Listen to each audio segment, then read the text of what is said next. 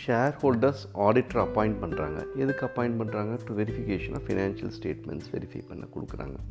சரி ஆடிட்டர் போய்ட்டு என்ன மெயினாக பார்க்கணும் அப்படின்னா கொடுக்கப்பட்ட financial statements it's free from material மிஸ்டேட்மெண்ட்டாக இருக்கா அப்படிங்கிறத வெரிஃபை பண்ணணும்.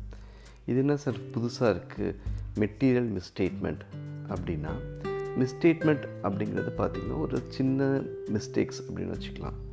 மெட்டீரியல் மிஸ்டேட்மெண்ட்ஸ் அப்படிங்கிறது பெரிய மிஸ்டேக்ஸ் ஸோ அப்போ கொடுக்கப்பட்ட financial statements is free from material misstatements அப்படிங்கிறத வெரிஃபை பண்ணுறது தான் ஆடிட்டரோட முதல் duty so financial statements should be free from material misstatements சரி மெட்டீரியல் மிஸ்டேட்மெண்ட்ஸ் எதனால் வருது அப்படின்னா இந்த பெரிய பெரிய தப்புக்கலாம் அப்படின்னா ரெண்டு ரீசன் தான் இருக்க முடியும். முதல் ரீசன் ஃப்ராடு ரெண்டாவது ரீசன் எரர்ஸ் இதனால தான் பார்த்திங்கன்னா ஃபினான்ஷியல் ஸ்டேட்மெண்ட்ஸ் தப்பாக இருக்க வாய்ப்பு இருக்குது ஃப்ராட் அப்படின்னா இன்டென்ஷனலாகவே தப்பு பண்ணுறது எரர்ஸ் அப்படின்னா நம்ம அறியாமல் தப்பு பண்ணுறது ஸோ இதுதான் ஃப்ராட்ஸுக்கும் எரர்ஸ்க்கும் உள்ள வித்தியாசம்.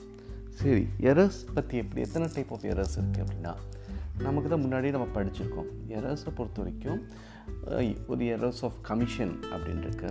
அதுனா errors of கமிஷனாக posting errors totalling errors casting errors carry forward error duplication errors அப்படின்னு இருக்கு.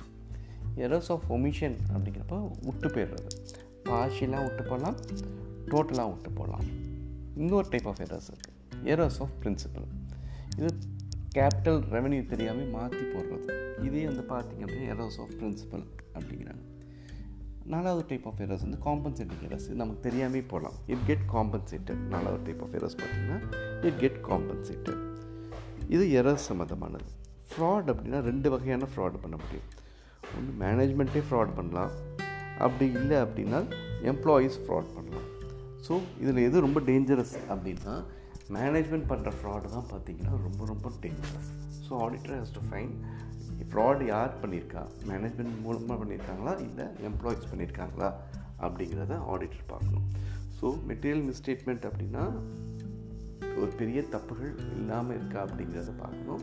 அந்த தப்பு எதனால் இல்லாமல் இருக்கலாம் அப்படின்னா due to frauds and errors மூலமாக இல்லாமல் இருக்கா அப்படிங்கிறத செக் பண்ண முடியும்.